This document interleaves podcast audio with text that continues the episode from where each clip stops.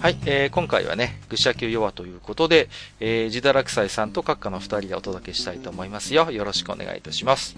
はい、よろしくお願いします。はい、えー、まずね、自堕落斎さんといえば TRPG 絡みの話題が多いんですけれども、はいえー、今日はどんな話をしましょうかね。今日はね、TRPG 絡みの話なんですけれども、うん。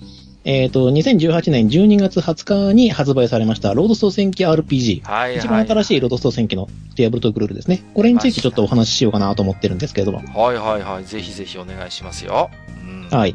えっ、と、これはですね、前に、えっ、と、一番最初に出ていたテあの、ロードス島のコンパニオンうん。がありまして、それがまあ、えっ、と、進化しまして、今度は文庫版の、えっ、と、ロードス島 RPG、ベーシックルールと、えーエキスパートルールそう、確かっていうのがだいぶ前に出ましたよね。うん、スニーカー G だったかな？うん。えーっと、そうですね、スニーカー G 文庫ですね。今手元にありますけども。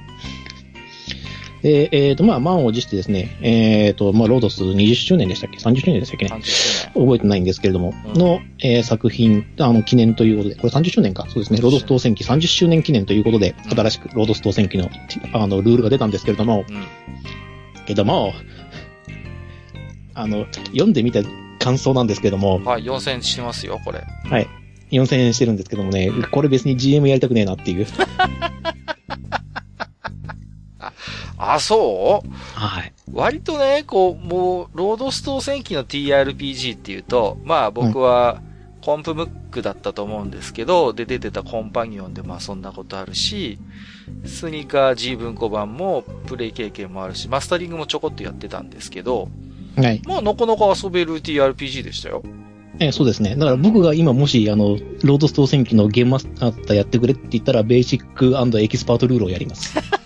いやいやいや、だって、去年の12月20日に出たばっかりなんですから。ねえ。だって面白くねえんだもん。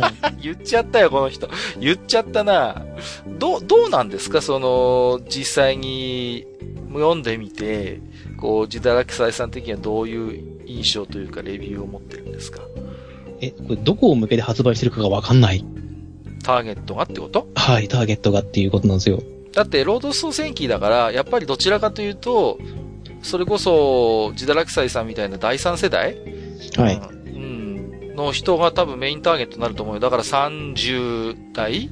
あるいはまあ僕みたいな第2世代、40代が多分メインだと思うのよ。はい、だと思うんだけど、それにしてはね、このルールね、うん。あの、個性出すのが難しいキャラクターの。ああ、そういうこと。はい。出すのが難しいです。とても。とても難しいそれはですね。どう、どうしてなんですか？え、あの、いわゆるクラスと、あの、うん特技リストっていう、あの、ベーシックルールを継承はしているんですけれども、はいはいはい。あの、どんなに頑張っても、差が出ない。え？どう、どういうこと？どうして？あの、だから、せ戦士3レベルってなったら、戦士3レベルこんなもんだよねっていう枠に全部落ち着きます。はあ。あんまりこう、能力値的に尖ったキャラクターが作れないってこと？作れないです。差が出ないです。差が出ない。出ないです。そうなのか。じゃあ、うえーん、た、例えばね、はい。あの、ロードスト戦記 RPG 今回の本を手にする人って、多分割合としては、TRPG 初心者よりは、かつてね、TRPG なんとなく遊んだことがある人、あるいは今でも遊んでいる人とかが手に取ってる確割合って比較的高いと思うんですよ。はいはいはい。多分ね、さら、まっさらの初心者で、20代ぐらい、大学生とか20代の人が、あ、ロードスト戦記 RPG だ、買おうって言って買う人はね、少ないと思うんですよね。4000円ですしね。4そう、お値段のこともある。そう、文庫本じゃないしね。そうそうそうその辺手を取りにくいっていうのもあるんですけども、あの、その割、あの、キャラクターの個性が出ない、そのレベルごとの能力、能力というか、そのできることっていうのが大体決まってる割には、うんあのね、細かいルールがね、煩雑にありすぎてですね、ちょっと辟易とするんですよ。もう、キャラクターはあんまり個性が出ないんだけど、そういう部分は割と煩雑なんだ。煩雑なんですよ。うん、じゃあどこ、だから最初に言った、だから、どのプレイスイング層をターゲットにしてるのか、ちょっとあれですね、そうなるとターゲッティングが結局ベテランプレイヤーっていうのはそういう煩雑なルールも多分飲み込めると思うんですけど、そうそうそう、飲み込めるとは思うんですけども、その割にはそのキャラクター作成とかその戦闘ルールそのものがパーセンテージルールなんで、簡単なんですよ。そうか。だからはいそういう人って、例えば戦闘ルールとかキャラクター造形にこだわりのある人が多くて、やっぱり自由度とかカスタマイズの、こうね、あの、可能性がやっぱり幅が広い多分システムを好むところってあると思うんですよ。そうなんですようね。ん。だけどそこは逆にあれか、初心者仕様というか、そうなんですよ。だからちょっとわからない。うーん。うん。っていうのがまずありましてですね。で、はいはいあのーベーシックえーエキスパートでできたことができなくなってるんですよ。それがね、非常にね、不満が多いんです、僕の中で。ああ、そうなんですか。はあの、まず、あの、ロードスト伝統だったはずの、うんあの、戦士色がレベルが上がると攻撃回数が増える。はいはいはい。え、これなくなってます？え？僕読んでてみたんですけど、どうもその記述がない。攻撃回数が増えるという。いやいやいや、あれが一つだってさ、選手は楽しみじゃないですか、成長の。そう、成長の楽しみなんですよ。うん。ない、なさそう。攻撃、攻撃回数が増えるっていうのは非常に大事なファクターなんですけども、これ増えません。うんた、だ、あの、魔法のように、えっ、と、一発の攻撃に対して、プレイヤー、えーキャラクターレベルが追加されます。プラスされます。ああ、一発は重くなってます。ああ、そうか。あああれだから、ソードワールドのダメージ計算を逆に攻撃力にこう、少し転換したような感じか。あの、うん冒険者ルだとしたらソードワソールドでよくないですかね。いろんなシナジー考えるとって。まあ、その辺はあれなんですけど。そうか。うんた、だ、えっ、とね、一応褒める点べき点は一つあって、うん。あの、魔法に、あの、特技ポイントってあるじゃないですか。はいはいはい。昔からあった。それを、あの、突っ込むと、あの、抵抗にマイナスをかけられるっていう。僕はあこの魔法が得意だからよくかかるよっていう状況になる。得意技。魔法の得意技。あ、ああ、そこはちょっとあれなんだね。あのープレイングに幅を持たせられるんだね。はい。うん。あと、まあ、その強化、その強化によっては、あの、召喚系だと、あの、HP を多い、その、ゴーレムとかを作れたりとか、うん。さあの、精霊たちを呼べる。あとは、その、回復の効率が良くなるとかっていう。うん。魔法関係は割と、その、手が入ってたりするんですけどもね。そうですか。あの、ロードスト戦記 RPG なんで、いわゆるオリジナルの世界観の RPG じゃないんで、うん。だからそこの、なんていうの、例えば小説に出てきたキャラクターのキャラシーがあるとか、あるいは、あありますあります。ああ、それはついてるんですね。うん。はい。あとは、例えば、こういう RPTRPG だとありがちなんですけど、世界観を端的に示すようなショートのリプレイ集が入ってたりとか、ノベルが入ってたりっていうことはあるんですか？シナリオはついてるんですけど、リプレイ集がついてないんですよね。そこがやっぱちょっと不満って言えば不満ですよね。今この新ロードスト戦記 RPG と呼びますけど、これに対応したリプレイ集って出てるんですか、出てないです。出てない。はい。うーん、どうでしょう。だって、ジダラキサイさんもご存知のように、かつてのロードスト戦記は先にリプレイ集が出たじゃないですか。そうです。で、ルールがあって。あれこれやるにはどうすればいいんだろうっていうのをこう、ふ想像を膨らませながら待って、発売して読み込んでっていうのがあったんで。そうそう。あれが一つロードスト戦記のコンパニオンの僕成功の理由だと思うんですよ。先にリプレイが出てたはずなのよ。確か。うん。出てます、出てます。先行で多分コンプティークかコンパ RPG かなんかでやってて、で、後からルールができて、出てきて、ああ、なるほど、こういうことだったのかっていうね。で、まあ小説とかもね、そのメディアミックスで展開してて、まあ非常に様々なメディアで、システム単体ではなくて、そういう、なんていうの、トータルで世界観とかキャラクターの雰囲気をつかむことができたじゃないですか。はい。うん。どうなんだろうね。もうその辺はお前ら知ってるだろっていう前提なんですかね。いや、だとしてもやっぱりルール的なその、あれを見せる意味でも、リプレイは欲しいですよね。だから、結局このルールが何を目指しているのかっていうのがね、そこで見えないんですよ。やっぱり俺、一番最初に発売されるリプレイこそがこのルールで目指す王道だというふうに認識しているので、まあ、そういう TRPG はかつて多かったです。やっぱりですよねだからその子がね、わかんなくて、もう本当にわかんないのが、あの、これ13レベル以上までフォローしてるんですよ。16レベルまで。かなりじゃあアドバンス仕様になってますよね。アドバンス仕様。ただ人間限界って13レベルなんですよ。ほう。で、このルールに書いてあるんですけども、あの、冒険者は7レベルか9レベルになったら引退しましょうって書いてあるんですよ。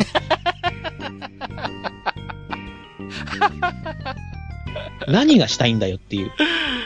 なんでしょうね。うん7から9にな、7から9になったらもう、あの、いわゆるパーセントゲームなんで、だいたい100%成功するようになりますよと。あまあ、いろんな修正ももあるでしょうけどもう。本当にだから伝説的英雄のレベルになっちゃうわけですよねそ。っから先はっていうのはなるんですけども。うん。じゃあなんで16までフォローすんのよっていう。そうですよね。うんだ。いらんやんっていう。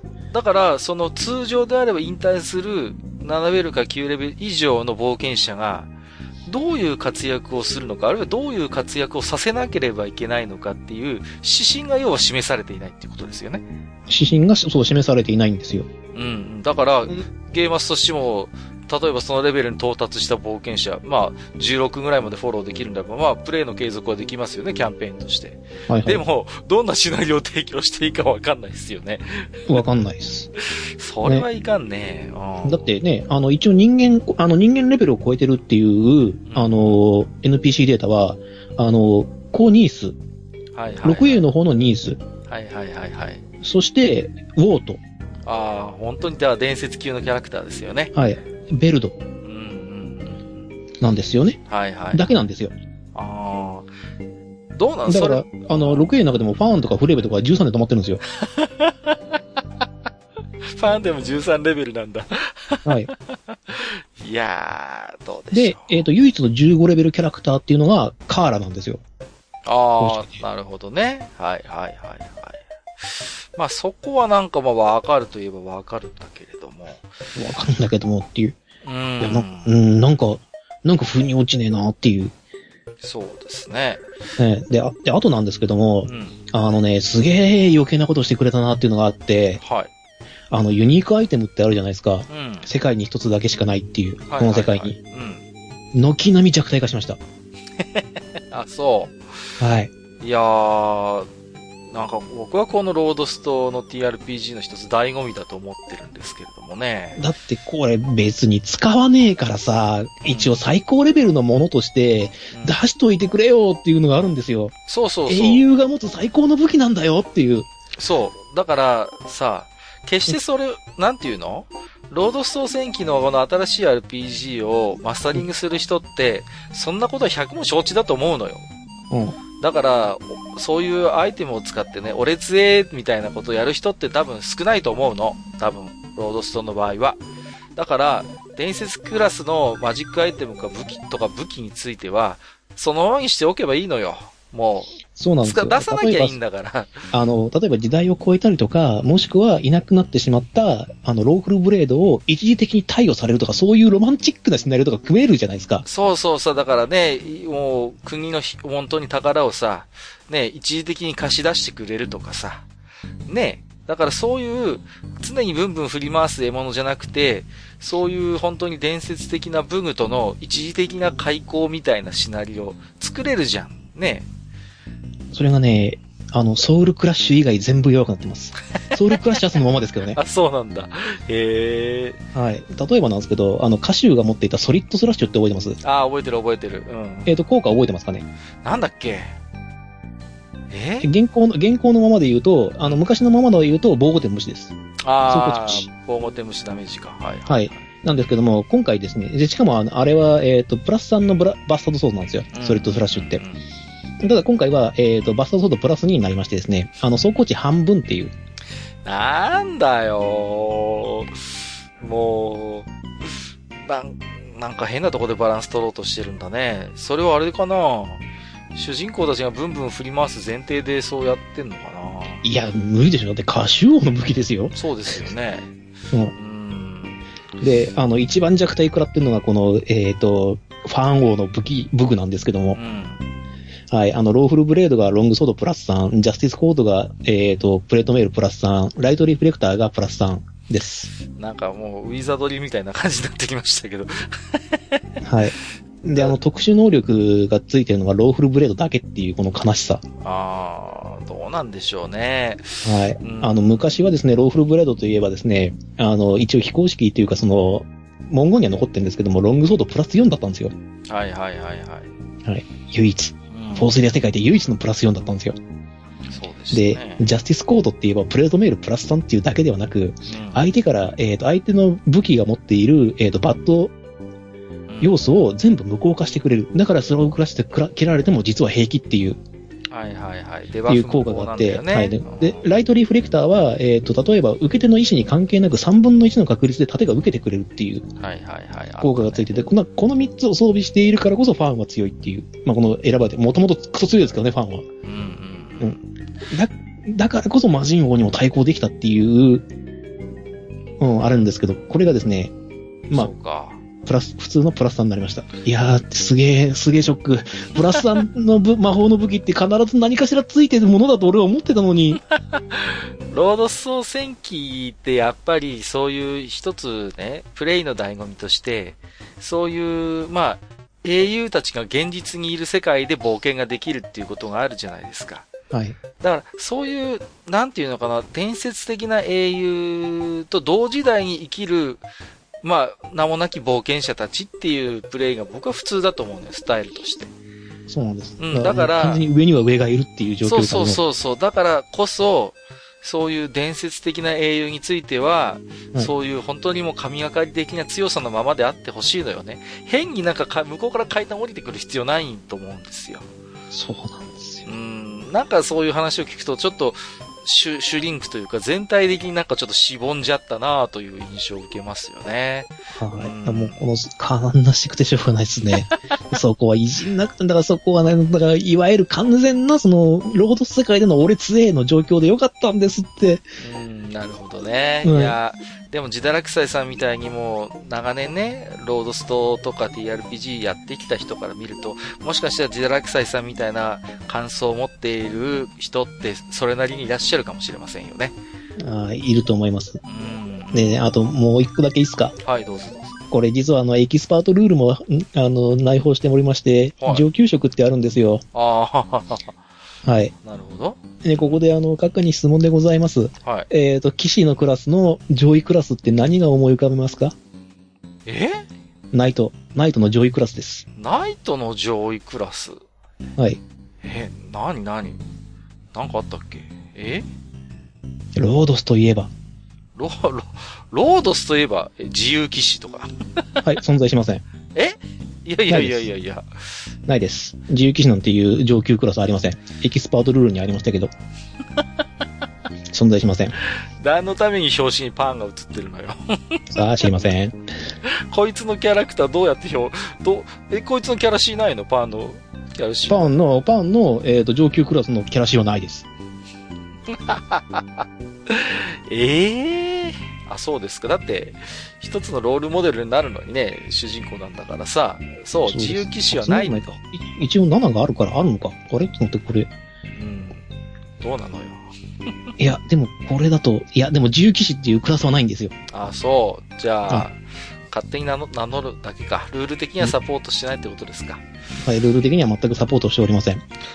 あと、あの、騎士と、騎士といえばっていうのがあるんですけども、例えば、えっ、と、正騎士、ありません。あ、え、え？ありません。パラディンありません。いやいやいやいや。はい。ああと何？暗黒騎士とかそういうクラスもないの？はい、ないです。あ、そう。はい。あ、もちろん、竜騎士もないです。あ、そはい、なれません。や士には将来がないね。だそうですか。はあ、なんか、うーん、あ、あれですね、あの、パン、う んあの、10位クラスになってますけど、非常になんか、うん、なんとも言い難い状況になってます。どうですか、はいまあね、そろそろいい時間なんですけれども、弱的には。まあ、はい。まあ、ジダラクサイさんね、4320円払って、ね、か買われたわけですけれども、どうですか？このシステムを使って、えー、遊んでみようという気持ちに今のところは、なっあ、て、全、全然ないです。はい。あの、これやるんだったらベーシックエキスパートで自由にやらせてもらいます、僕は。もう完全にコレクターズアイテムに下がなり下がっちゃってるじゃないですか、もはい。で、これはなかったものとして僕は扱いたいぐらいです。う。わかりました。じゃあ、そんなね、えー、最新のロードスト戦記 RPG はちょっとジダラクサイさん的には、えー、ちょっと残念であったということで、まあ今日はね、えー、そんなお話ということでよろしいですかね？はい、そうですね。はい。じゃあ、またね、えー、何か、えー、TRPG ネタありましたらお願いしますよ。本日もでは、ジダラクサイさん、ありがとうございました。はい、ありがとうございました。